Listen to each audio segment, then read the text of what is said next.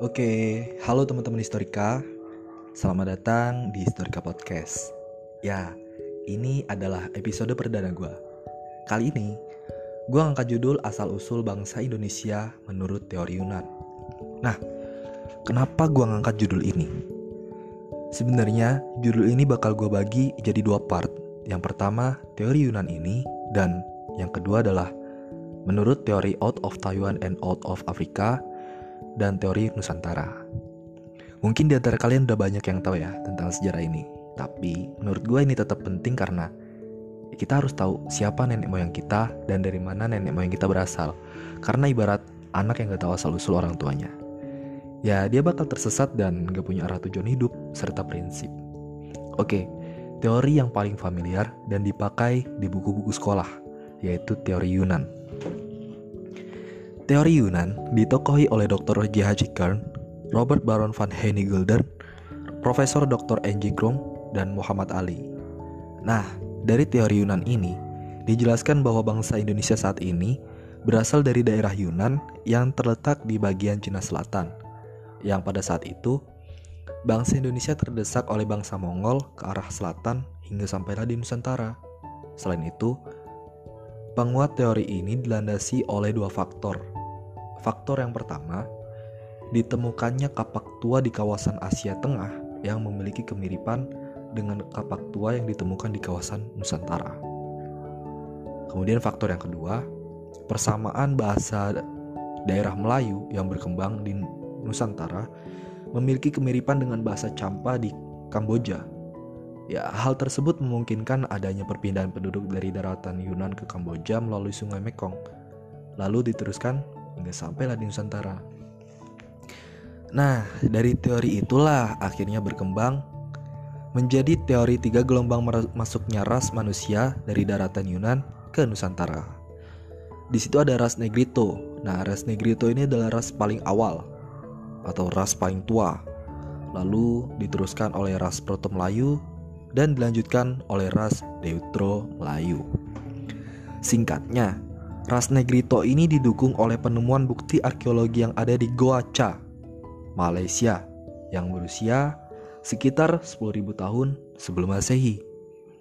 Penemuan arkeologi di Goa Cha ini, dari sudut pandang arkeologi, Goa Cha boleh dikatakan adalah tapak yang paling aktif sekali diselidiki di semenanjung Malaysia. Penemuan gua ini telah dilaporkan oleh Hadenun pada tahun 1936, manakala kajian yang lebih mendalam dijalankan oleh GDG si Viking pada tahun 1954 dan dilanjutkan sekali lagi pada tahun 1979. Kajian terbaru pula dijalankan oleh Haji Adi bin Haji Toha di tapak yang sama. Hasil dari kajian-kajian yang dijalankan lebih dari 30 tinggalan manusia zaman Hoa, Hoa bin Hian dan Neolitik ditemukan di Goa Cha. Tembikar-tembikar yang dibuat dalam berbagai bentuk dan ragam dan alat-alat perhiasan juga ditemui dalam kuantiti yang banyak dan merupakan perkakas pertanian yang ditanam bersama mayat. Bukti tinggalan makanan yang ditemui di Goaca menunjukkan masyarakat tersebut bukan saja memburu hewan kecil, tapi juga hewan-hewan besar. Nah, adapun ras ini di Indonesia sebagian besar berada di wilayah Indonesia bagian timur.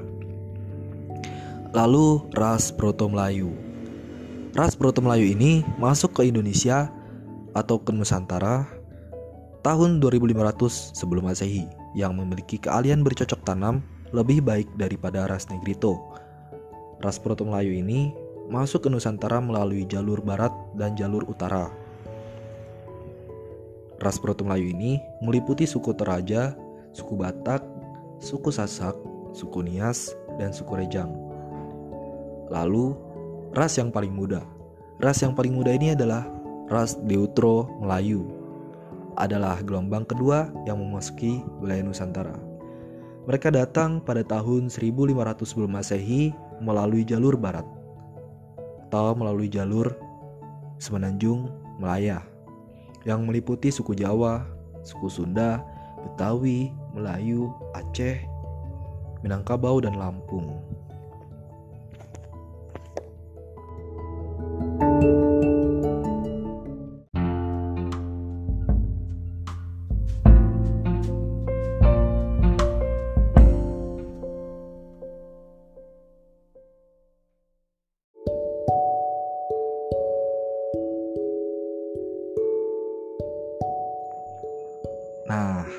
Tadi lo pada udah dengerin kan asal-usul bangsa Nusantara menurut teori Yunan. Gue mau tanya nih sama kalian, kira-kira dengan adanya teori tersebut, yang sering kali muncul di buku-buku sekolah sehingga menjadikan itu pakem dalam landasan kita berpikir dari mana nenek moyang kita berasal, apakah kita akan menelannya mentah-mentah? Apakah kita tidak ingin mengkaji lagi dan mencari tahu lebih lanjut teori-teori lainnya? Jangan. Kita harus tetap mencari tahu lebih lanjut teori yang lainnya. Karena siapa sangka, ada yang menyatakan bahwa nenek moyang kita justru berasal dari Taiwan, bukan Cina daratan. Atau ada juga yang bilang berasal dari Afrika. Bahkan salah seorang tokoh nasional kita mencetuskan teori bahwa nenek moyang kita bukan berasal dari mana-mana, justru kita adalah asli pribumi Nusantara ini sendiri. Penasaran kan? Langsung aja dengerin asal-usul nenek moyang bangsa Nusantara menurut teori Out of Taiwan and Out of Africa dan teori Nusantara. Teori Out of Taiwan and Out of Africa. Pendukung teori ini adalah Harry Truman Simanjuntak, yang mana beliau menggunakan pendekatan linguistik atau pendekatan secara bahasa. Teori ini menjelaskan bahwa nenek moyang kita melakukan migrasi dari Taiwan melalui Filipina pada tahun 2500 sebelum Masehi dan sampai di Indonesia pada tahun 1500 sebelum Masehi. Bukti utama teori ini adalah penggunaan bahasa yang berkembang di kawasan Nusantara memiliki rumpun yang sama, yakni berasal dari rumpun Austronesia. Migrasi Taiwan ini menjadi bagian dari persebaran rumpun Austronesia dari Pulau Paskah di bagian Samudra Pasifik Timur hingga Pulau, Mad hingga Pulau Madagaskar di Afrika. Persebarannya pun meliputi wilayah Asia bagian Tenggara. Menurut teori Taiwan ini, akar dari seluruh cabang bahasa yang digunakan oleh para leluhur Nusantara menetap di Formosa atau disebut juga rumpun Taiwan. Tapi di samping itu, menurut riset genetika yang dilakukan pada ribuan kromosom, tidak menemukan kecocokan pola genetika dengan wilayah Cina. Dan yang selanjutnya yaitu teori out of Africa. Teori yang ditemukan oleh James Watson beserta rekan ini menyatakan bahwa makhluk yang disebut sebagai manusia muncul dan hidup pada satu kawasan saja, yaitu di Afrika. Kurang lebih mulai pada tahun 200.000 sebelum Masehi. Nah, dari dasar dari teori ini adalah berdasarkan ilmu genetika melalui penelitian DNA, mitokondria, gen perempuan dan gen laki-laki. Manusia Afrika melakukan migrasi keluar benua Afrika pada tahun antara 70.000 sampai 50.000 tahun sebelum Masehi.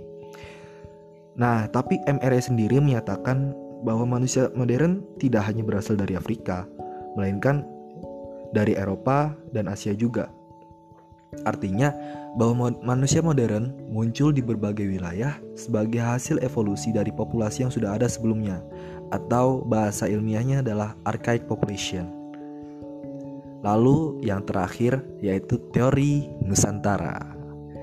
Nah, penggagas teori ini adalah salah satu tokoh nasional Indonesia pada zaman kemerdekaan, yaitu Muhammad Yamin, dan didukung oleh J. Crawford, K. Hemli, Sultan Takdir Ali Syahbana, dan Gorish Keraf. Ya,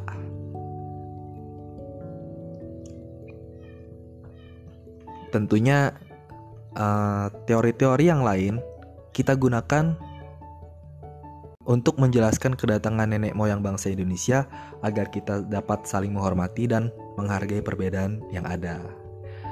Nah, untuk teori Nusantara ini sendiri melandasi uh, beberapa hal sebagai berikut. Yang pertama yaitu bangsa Melayu merupakan bangsa yang berperadaban tinggi. Peradaban tidak mungkin dapat dicapai apabila tidak melalui proses perkembangan dari kebudayaan sebelumnya. Yang kedua, bangsa Melayu. Yang kedua, bahasa Melayu memang mempunyai kesamaan dengan bahasa Campa, Kamboja. Namun persamaan tersebut hanyalah suatu kebetulan saja. Ya bisa saja itu adalah sebuah akulturasi kebudayaan atau asimilasi kebudayaan ya karena kebetulan saja uh, kita wilayahnya itu saling berdekatan. Misalkan nih, uh, gua, eh misalkan nih orang-orang Betawi orang-orang Betawi itu kan dikelilingin sama orang-orang Sunda, sama orang-orang Jaseng, sama orang-orang Cirebon. Jadi bahasanya itu bukan orang Betawinya sih, tapi orang-orang yang tinggal di daerah percampuran itu jadi bahasa mereka punya bahasa sendiri. Yang artinya bahasa itu mereka bahasanya jadi campur-campur. Ada ya ada Sundanya ada, eh, bahasa Cirebonnya ada, Jawanya ada, Jasengnya juga ada. Nah, seperti itu. Bisa saja bahasa yang Melayu yang memiliki kesamaan dengan bahasa Campa, ya, bisa saja itu adalah suatu kebetulan. Yang selanjutnya itu adanya kemungkinan bahwa orang Melayu ya adalah keturunan dari Homo solensis dan Homo wajakensis. Nah, kalau dari sini gimana ya? Gue sendiri ingin berpendapat bahwa ya kita ini adalah ras Melayunesia. Orang-orang manusia-manusia yang mendiami pulau-pulau di bagian As di Asia bagian Tenggara. Sedangkan kalau dari daratan daratan Cina yaitu dari Yunan atau dari Taiwan atau dari Afrika, sedang mereka itu sendiri mempunyai ras sendiri. Seperti di daerah Asia Tengah, mereka adalah ras Mongoloid. Di daerah Afrika, mereka adalah ras Negroid. Nah, seperti itu. Sedangkan kita sendiri mempunyai ciri khas yang berbeda, yaitu kulit sawo matang, rambut yang sedikit ikal dan mata yang tidak terlalu sipit dan tidak terlalu belok. Lalu yang keempat adanya perbedaan bahasa antara bahasa Austronesia yang berkembang di Nusantara dengan bahasa Indo-Eropa yang berkembang di Asia Tengah. Menurut Goris Keraf, nenek moyang bangsa Indonesia berasal dari wilayah Indonesia sendiri, bukan dari mana-mana. Ada tiga landasan yang melandasi pendapat Goris Keraf, yaitu yang pertama situasi geografis pada masa lampau, yang kedua pertumbuhan dan penyebaran umat manusia,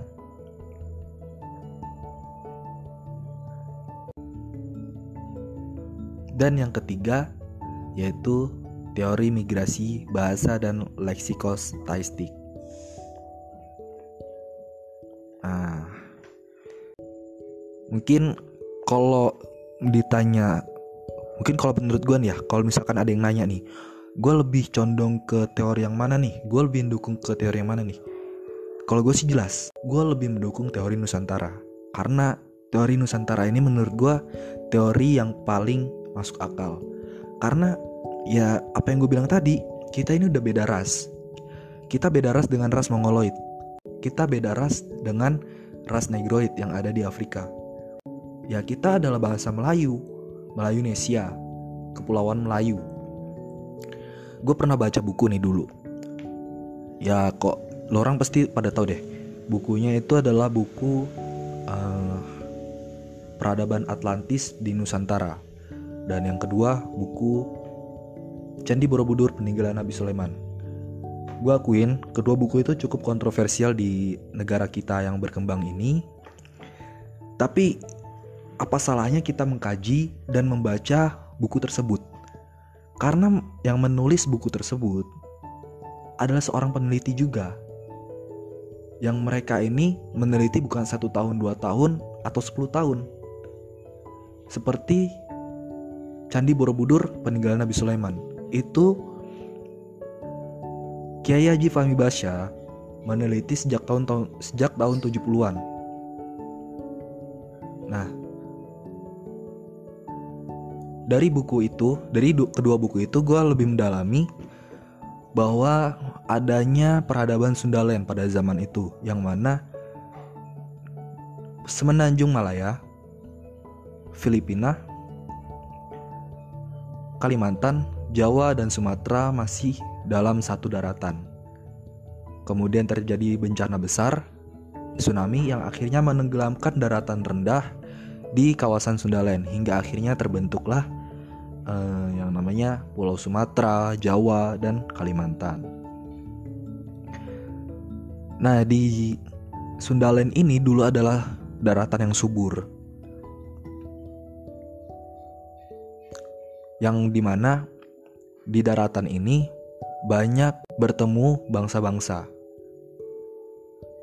seperti yang ada pada relief Candi Borobudur, di mana di situ ada relief orang Tionghoa, ada relief orang Indian Amerika, ada relief orang Arab.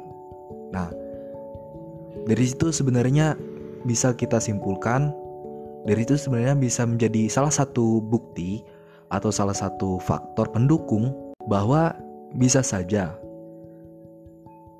bangsa Nusantara ini sendiri adalah bangsa yang berdiri sendiri. Atau dengan kata lain, kita adalah bangsa asli Nusantara, bukan migrasi, bukan pindahan dari penduduk-penduduk uh, di luar Nusantara itu sendiri. Sebenarnya gue pengen cerita lagi bahwa kalau kita mau baca buku sejarah kitab Babat Tanah Jawa, di situ ada kisah Nabi Adam dan Siti Hawa, tapi dalam versi Jawa. Ya, jelas kalau dalam versi Jawa ini pasti sedikit berbeda dengan uh, yang namanya kisah Nabi Adam versi Islam. Tapi gue yang gue ambil di sini adalah pengetahuannya. Jadi di dalam kitab Babat Tanah Jawa ada pengetahuan yang belum gue dapat yaitu apa kisah Nabi Syeds dan kisah Candi Murca. Candi Murca ini apa? Jadi Candi Murca ini adalah suatu uh, bangunan yang dibangun oleh Sang Yang Esis. Sang, es, Sang Yang Esis siapa? Sang Yang Esis itu adalah nama Jawa bagi Nabi Idris. Eh bukan Nabi Idris, sorry sorry. Nabi Syeds. Nah, Nabi Syeds ini adalah keturunan langsung dari Nabi Adam. Nah, Nabi Syeds ini adalah guru dari Nabi Idris. Nabi Syeds ini di dalam kitab tersebut disebutkan bahwa Sang Yang Esis berdomisili di kawasan Nusantara. Tapi kita nggak pernah tahu sampai sekarang beliau berdomisili di kawasan Nusantara di daerah mana tepatnya. Nah, ini yang mungkin sangat sulit untuk dicari karena memang sudah bertahun-tahun namanya. Nah, kisahnya yang masih gue ingat itu Candi Murca ini digunakan oleh Sang Yang Esis untuk mengajarkan ilmu ketauhidan, ilmu ketuhanan, ilmu kebijakan dalam hidup dan ilmu-ilmu lainnya. Karena Sang Yang Esis ini merupakan manusia yang cerdas pada zaman itu. Ya, saudara-saudaranya dari seluruh berbagai penjuru itu dikumpulkan di Candi Murca ini. Dan mereka berguru kepada sang yang esis. Nah, singkat ceritanya seperti itu. Nah, untuk itu gue punya opsi ya atau mungkin bisa kalau ada penelitian lebih lanjut ya. Kan kita tahu nih, situs Purbakala Gunung Padang di Cianjur yang gunung bentuk piramid itu yang merupakan piramid terbesar di dunia. Bahkan uh, Sphinx di candi yang ada eh bukan candi, sorry. Sphinx atau piramid yang ada di Mesir itu kalah besarnya dari gunung piramid Gunung Padang. Ya ini mungkin penelitian ini belum selesai karena gue tahu dan kita semua tahu bahwa biaya penelitian dan para arkeolog ini tidak sedikit harganya, tidak sedikit dananya. Jadi dibutuhkan waktu dan dana yang cukup banyak. Ya semoga aja uh, harapan gue sih kita sebagai bangsa Indonesia ini sendiri bisa menghargai dan kita tidak melupakan jati diri kita. Karena ya teori hanya tinggal teori, tapi pencetus teori tentunya tidak sembarangan dalam mengemukakan pendapatnya, apalagi mereka adalah orang-orang akademis yang tentunya tidak asal-asalan dalam mengemuka, mengemukakan pendapat. Nah, ya harapan gue tadi kita adalah bangsa Indonesia, kita memiliki sejarah yang panjang, banyak sejarah-sejarah kita yang belum terungkap, banyak peninggalan-peninggalan kita yang belum terekspos. Jadi jangan berhenti menuntut ilmu. Kita harus tahu siapa diri kita, siapa bangsa kita. Nah, dari situ lakukanlah perubahan supaya bangsa kita menjadi bangsa yang lebih baik. Mungkin cukup dari gua. Jika ada kata-kata yang salah atau opini-opini gue yang salah, gue mohon maaf. Gue mohon koreksinya. Sekian dari gue, salam historika.